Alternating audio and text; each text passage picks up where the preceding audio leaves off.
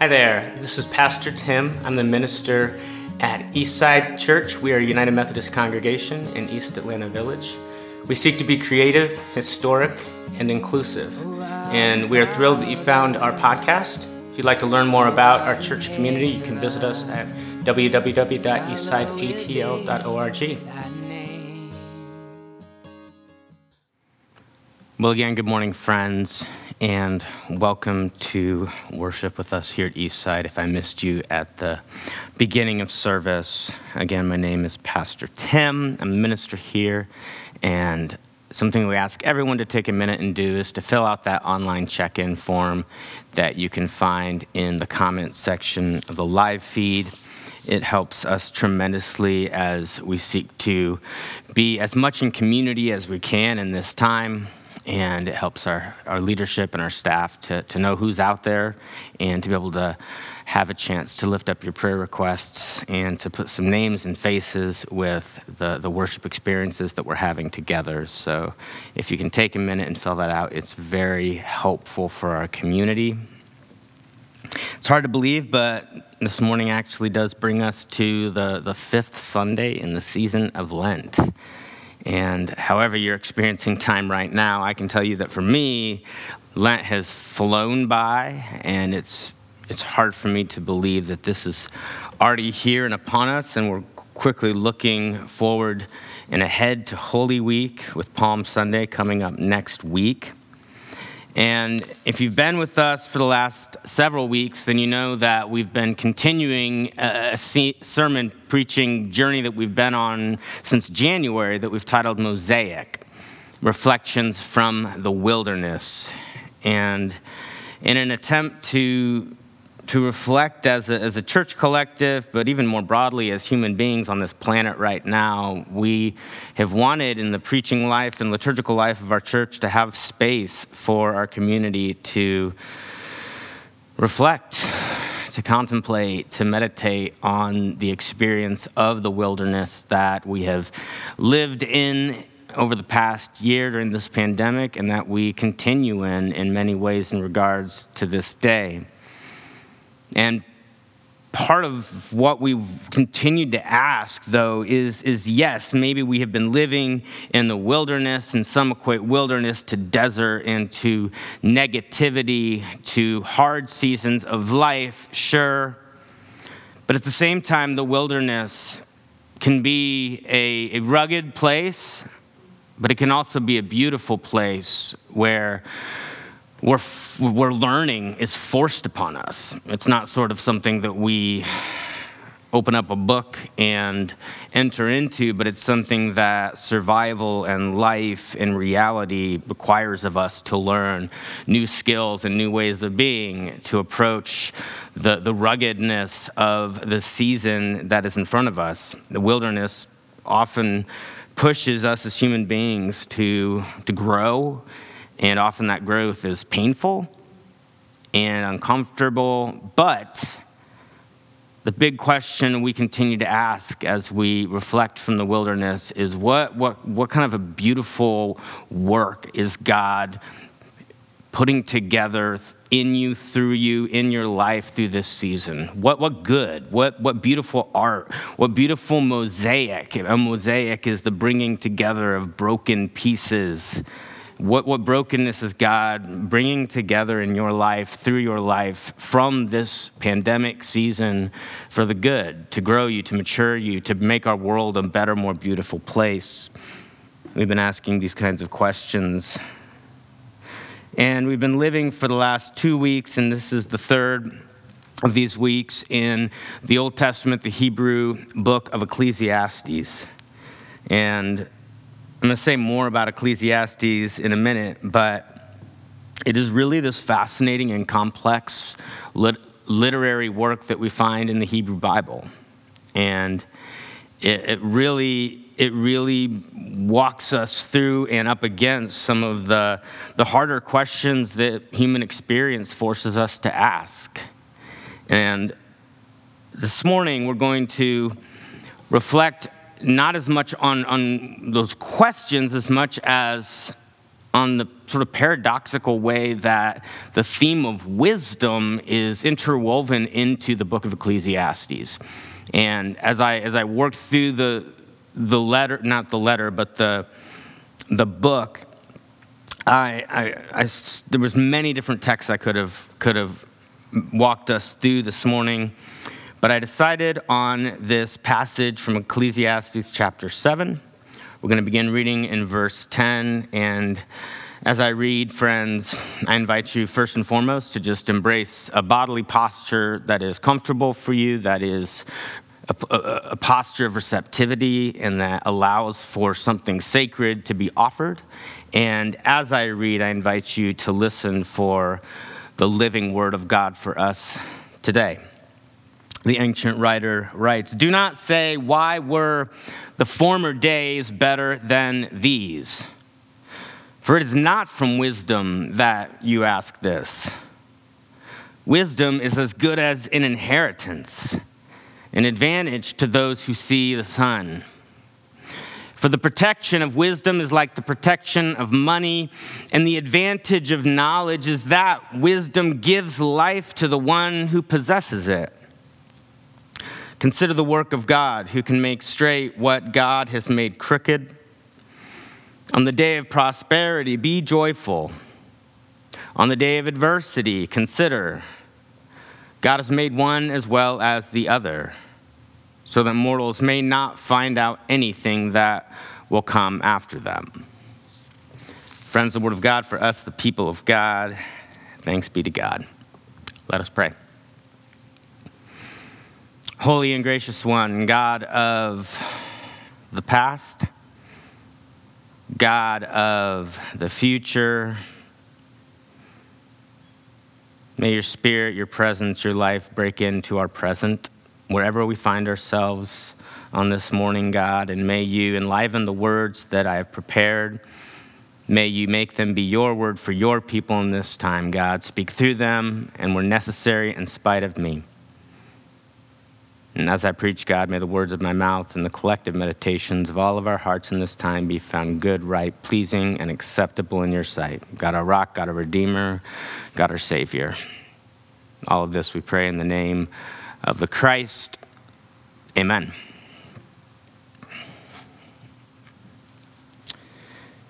So you may or may not know this, but as I was saying in the introduction, the book of Ecclesiastes really is kind of a strange book, especially when you think about it in terms of what's called the canon of Holy Scripture, which is the the sort of inclusion of which books made it in and which books didn't make it out. And canon, specifically for, for, for our conversation this morning of the Old Testament, which books made it in the Old Testament and which ones did not, because you can actually find rabbis debating in antiquity whether or not they should let young, immature Jewish readers have access to the book of Ecclesiastes, because they were a little bit uncomfortable with maybe how it would sit with younger, less mature readers. Maybe it would just serve to confuse them more than anything else, or perhaps it would spy, send them spiraling into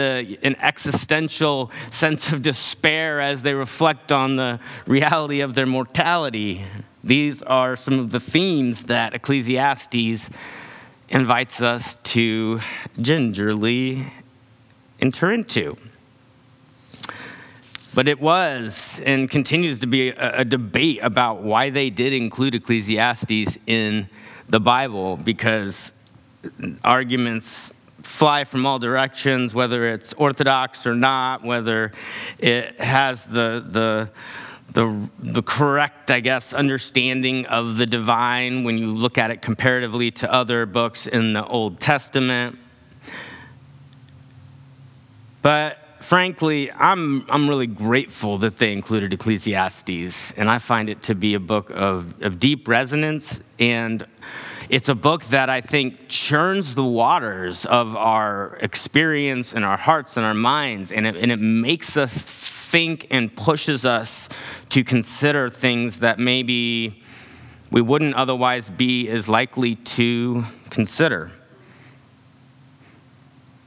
Like a good piece of literature, like a like a powerful story, book of Ecclesiastes, quickly and almost jarringly at times pushes us right up against the edge of our mortality, of meaning, of life, and, and asks really challenging questions.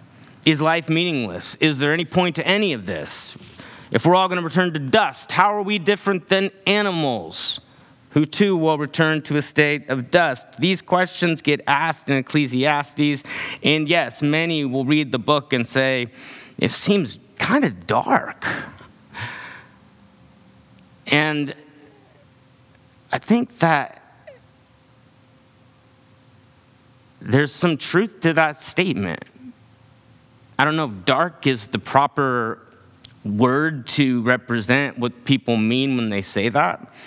But I think that Ecclesiastes does help us as human beings to wrestle with, to talk about the f- sort of full spectrum of human emotion and human experience. It, it puts on display these feelings that many people, if not all of us, at different points in our lives have, and questions that we ask about meaning, about life, about mortality, about what is going on here and what really matters.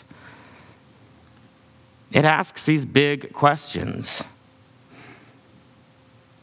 But Ecclesiastes doesn't just ask questions, though it does that well. Throughout the, throughout the book, we find woven into it these, these sections, like our reading this morning, that speak to this, this ancient Jewish idea. And, and again, it wasn't just a Jewish idea, but it has its own unique sort of sense within Judaism of wisdom. One of the most important and sort of valuable themes and, and realities within the ancient Jewish world was this idea of, of wisdom. What is wisdom? And how does it interact with human beings? And wisdom is such a profound idea in ancient Judaism that in the, the proverb that Andy read for our, our liturgical reading this morning, it gets personified. It's been it's given a literary personality. It, it's it's this this feminine voice that, almost like the New Testament vision of the Holy Spirit, sort of darts and travels throughout the streets calling out to people, trying to, to call people into better life, better existence, better a better way. Wisdom is, is not just this sort of dead philosophical notion of the ancient philosophers in Judaism, but it's this living, lively, dancing, darting reality that's active in the world. And Ecclesiastes speaks much of wisdom. And it speaks much of wisdom's importance in the midst of these intense why questions that it raises. It almost juxtaposes this, this centrally important reality within ancient Judaism of wisdom alongside of these really challenging questions about meaning and life. And what's fascinating to me, one of the realities of this book that's so fascinating to me, is the way that the author is is uniquely willing to, to push people, the reader, to kind of the edge of despair. And then he kind of then will circle back around, though, from that place to then offering some insight about life or humanity that's that's not necessarily so negative. He'll move through this, everything feels meaningless and pointless, to actually, it's about rightly relating to these different seasons or realities in our life, and they feel like vanity when we don't understand where we are and what we are doing. But if we can rightly learn to relate to the seasonality, to the cycle of life, to what we're actually doing here, it can be really beautiful and meaningful and joyful and rich and deep. And that begins to get us to this idea of, of this ancient Jewish idea of wisdom. Living well, rightly, in sync, fully. Because part of what Ecclesiastes needs to do is to shake us up enough to help us see, especially depending on what kind of background we maybe have come from, that no, the world is actually really hard and confusing, and there are a lot of really troubling questions. We see the behavior of human beings in our own city in this past week with the, the killings, the racially motivated killings that have, have shot shockwaves through our country and through the world. And yeah, we're reminded yet again that there are really hard, dark questions that we have to address and ask and deal with. And, and Ecclesiastes pushes us to this. And it meets it with wisdom. It doesn't leave us to have these conversations in a vacuum, but it, but it brings in this idea that there is there is a wisdom that can be brought to the table of these hard conversations. And I think the way that that Joe or that Ecclesiastes gets us there is kind of in some ways similar to the book of Job, but, but also different. But it's by the, the way that many of our world religions kind of get where they need to go or get where they have to go, and it's through the thorny question of human suffering.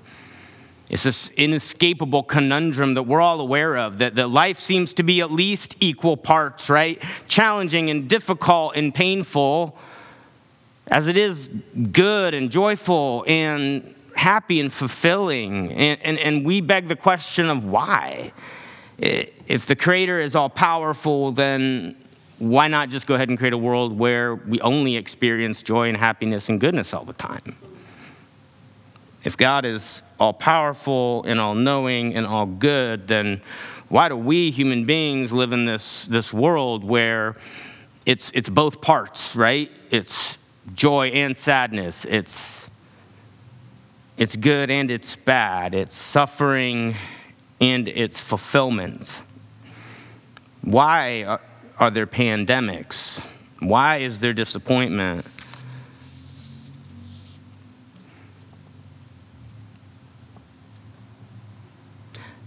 I think in our Jewish and Christian traditions, there is an inext- inextricable link between these kind of seemingly dark questions around pain and around suffering and around our mortality, to at the same time bringing us to a place where we can begin to talk about the wisdom of God and the, the knowledge and the depth of the divine coming to bear in our minds and our lives and in our hearts. In our tradition, I wonder if one of the the The first and most important ways that we begin to fathom and think about wisdom is when we bump up against the edge of questions that we struggle with. And it's in that bumping up against, saying even science and whatever kind of, of rational knowledge can't get me answers to questions of beauty and why and meaning.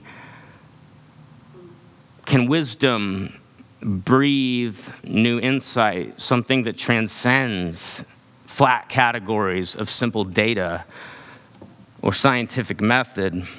There's something deeper, more with with the with the transcendent level of richness to our knowing, to our understanding.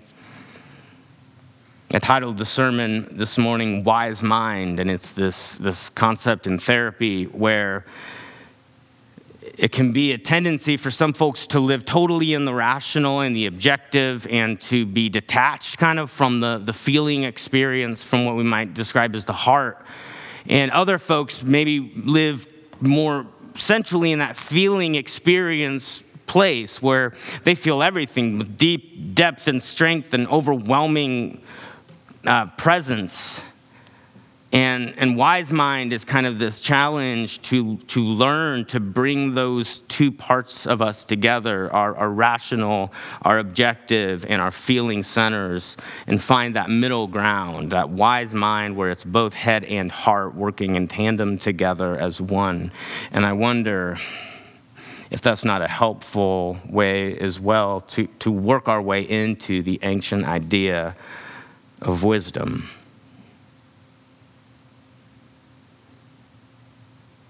Wisdom does, though, it kind of, at least in my experience, kind of darts around definition. Uh, I've not I've not found one definition that I find to be the the perfect one. And I think different traditions, religious traditions, philosophical traditions probably have their own ways of talking about it. But within Christianity and our Jewish roots, how do we talk about it? And one of the ways that I personally find helpful sometimes to understand evasive concepts is to sort of understand them in comparison or contrast to other ideas. So one of the questions that is raised, this raised for me was, is wisdom, is wisdom simply another word for knowledge? And wisdom, I, I think you could say wisdom is not devoid of knowledge or absent of knowledge. A wise person would need some knowledge about things. A rational mind would be a good a good deal of help on the journey to wisdom. And it would also be challenging for an ignorant person, right, to, to be heralded as wise. But I don't think you can equate knowledge and wisdom as being the same thing, because a lack of knowledge might A lack of knowledge might make you ignorant, but having knowledge doesn't necessarily make you wise. You can be smart and kind of act foolish. You can be intelligent and kind of be really dumb, frankly. You can be an incredible Jeopardy player or the world's best trivia teammate and know all the things. You, you might be a wonderful scientist or a renowned professor in whatever study. You may know it all about X, Y, or Z. But none of us are shocked when I say that at the same time we know of scientists, brilliant people, professors, people who know all the things about something who at the same time Have, have made rather remarkably foolish mistakes in their lives or intentional path choices that we look at and say, why did you do that? Because being smart, being knowledgeable even, isn't the same as being wise. Not to say that wise people aren't smart or aren't knowledgeable, but they cannot be equated. Encyclopedic knowledge about the world doesn't, doesn't necessarily make us have a sense of how that knowledge ought to be applied in our lived reality, right? I can know something about something, but that doesn't mean I understand how that reality ought to be lived out in how I live my life. What's the marriage between the mind and the heart? What's the the relationship between kind of our emotional reality and center and our intellectual, knowledge-based, data-based, rational self? In Scripture, the, the word foolish is always the, the word that's offered as the opposite of wisdom. Wisdom is the Hebrew word chokmah. Um, I don't remember what the word foolish is in Hebrew, but but I do find it interesting that, that that's the opposite that is offered time and time again throughout the ancient Hebrew scriptures is, is foolishness. So for me, at least, I think the closest thing I can get to a definition for wisdom from, from the Christian Jewish tradition is, is sort of like a, a sense of knowledge that that's not just flat data, but that's knowledge that transforms and informs our being and our doing. It's it's living knowledge, if you will. It's it's an understanding that changes who I am and how I am. It's not just flat data. It's not just sort of objective in the brain, but it's this holistic knowledge that requires the application, the implication, the putting into practice. It's the combination of knowing, being, and doing. Wisdom is not a static idea, but it is a living reality as we go back. It's calling in the streets in the book of Proverbs and, and waking people up. And it's a reality that if it's wisdom will impact the way that not only we think about something or know about something, but the way we live our lives and the way we behave in the world. Again, I wish I had a clean, perfect definition for wisdom, but I don't. But I think from the scriptures, we have to say that, that yeah, wisdom incorporates knowledge, but it's not, it's not just, it's not just knowing data or having information. And it's also a lot more than just some good advice that somebody gives someone else. It, it, it's, it's more than just one human offering another human a bit of advice that they should follow. Wis- wisdom, it's deeper than this. It has this, this sort of divine dimension to it. It can't just be about giving somebody advice on where to find a parking space at the stadium. It's much richer than this. It can't just be about a recommendation on Yelp or a, a referral for something. It, it can't just be, well, when I got married, X, Y, or Z, so you should do this for your reception. It's so much bigger than this.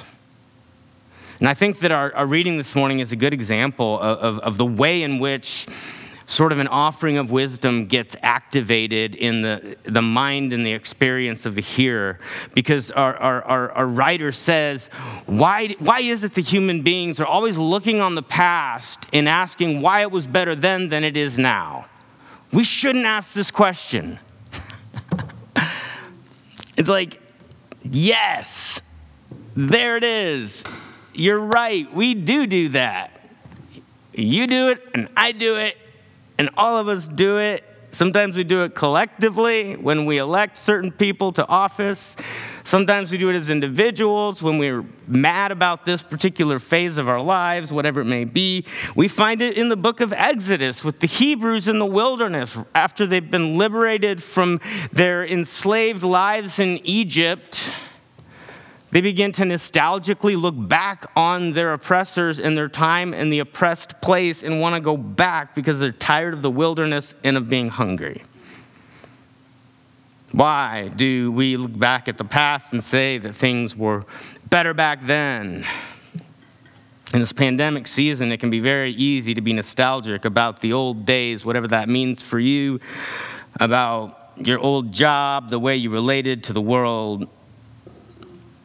And I can't help but wonder if there's going to be some people that are nostalgic about this season in weird ways, in surprising ways, right? They may not see it now, but then on looking back, because what, what the author gets at here is, is, is this deeper human tendency and interaction with life. And if we can internalize what's being said here, we can begin to change the way that we relate to the right now, which is really what's being talked about. Because if we're we're asking why was it better then, what, what are we actually doing? We're, we're devaluing the now by elevating the then. And we're making ourselves less present to what's right here and in front of us. Whereas the, the, the author of Ecclesiastes is saying, no, no, no, no, no. There's seasons for everything. The wise person learns to attune and to attend to whatever season is, is here now. Don't wish for something that's not. Don't regret something that was.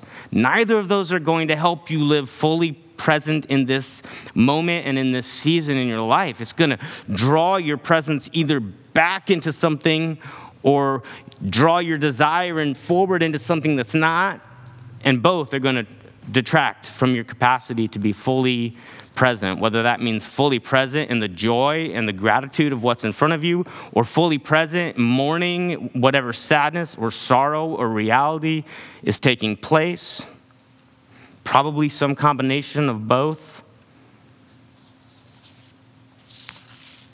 But why do we look and ask why it was better then? Wisdom is is a little bit like, and this is a crude metaphor, but it's a little bit like working to actually pay attention to what is the event that we're showing up to. Is it a wedding? Is it a funeral? Is it a hangout party with friends on a Friday night?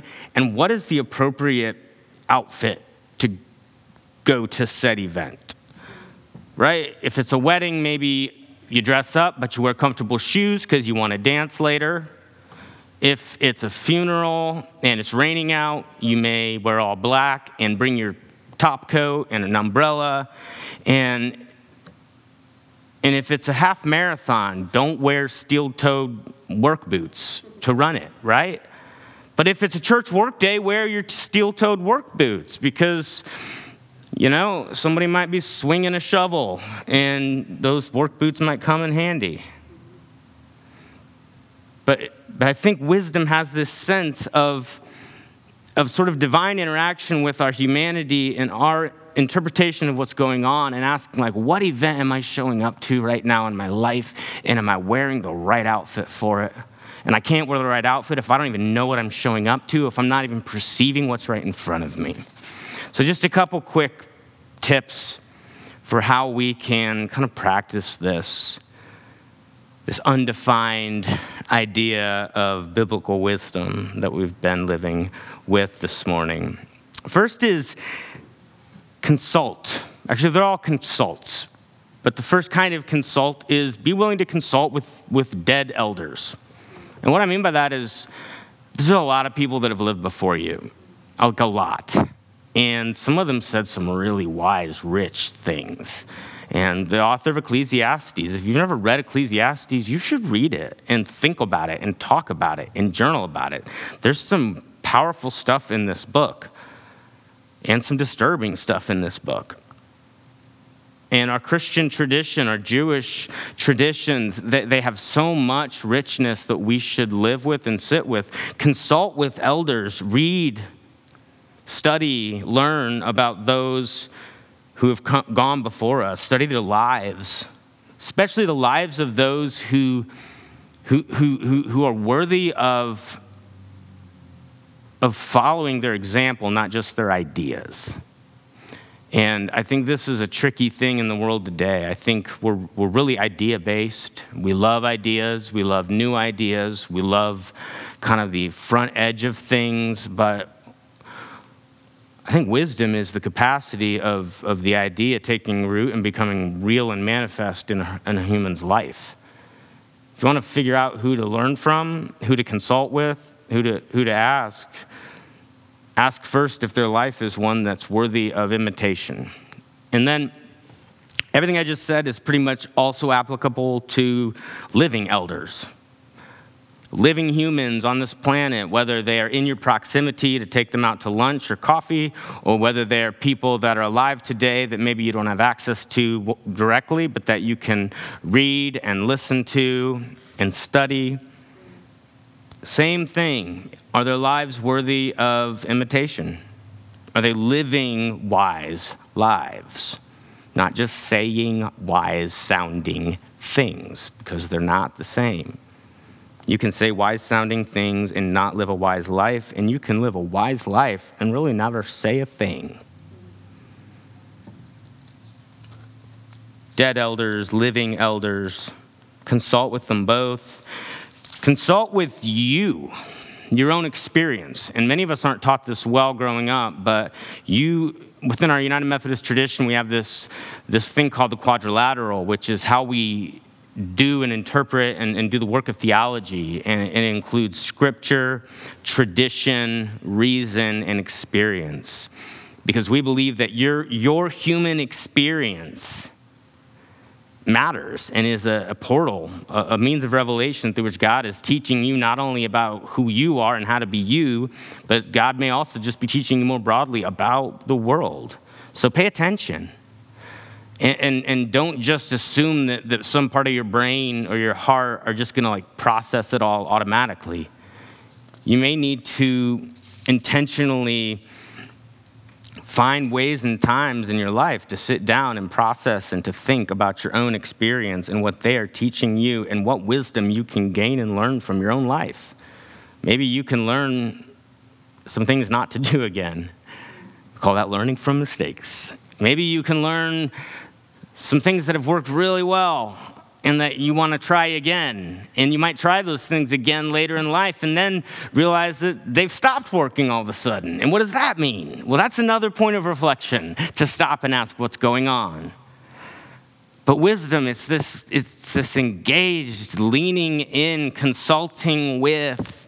It's listening to all of these voices. It's listening to, consulting with, and I, to, to, to, to information, to data, to sources. Knowledge is important. And good sources of knowledge is are important. And wise people have a good sense of sniffing out B S and, and junk sources of knowledge. Wisdom, wisdom is, is seeking truth, and it's seeking sources of truth. But it's not just seeking data or flat sort of statistical data or something. It's seeking this multi-dimensional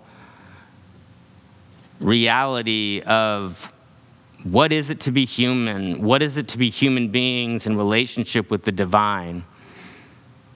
And that brings me to my last and most important consult, and that is we need to consult with our Creator, our Maker, with God. God actually cares about you, and God actually cares about the way you live your life. And wisdom is a gift that can be from God given to you to help you live your life better and in a more whole and authentic and rightly directed way. And the scriptures actually tell us that if you ask for wisdom, God is generous with wisdom, and God will give it to us. If we seek God and we pray for wisdom, it will be given to us. And do we consult with the divine? Do we actually stop and ask specifically God what God's opinions and thoughts and direction are for our lives? What is God's wisdom for Tim? What is God's wisdom for Karina? What is God's wisdom for you in this time and in this season? And if you have no clue what this time and this season is, those are good questions to start with when you meet with the dead elders, the living elders, you, with sources of knowledge, with the divine, trying to orient yourself. And then once you've oriented yourself, okay, what, what do I need to wear to this event, to this season? How do I need to show up to this time in my life? See, those are questions of wisdom that we need to be asking as followers of the Christ, as people of faith. So may it be so, my friends, in the name of God, the Creator God, the Sustainer God, the Redeemer. Amen and amen. Well, we hope that you've enjoyed this week's message, and we look forward to seeing you soon. If you listen from afar and you would like to support the work that we are doing in East Atlanta and on Atlanta's East Side, you can visit our website, w w w dot eastside a t l dot org, and find our giving portal there.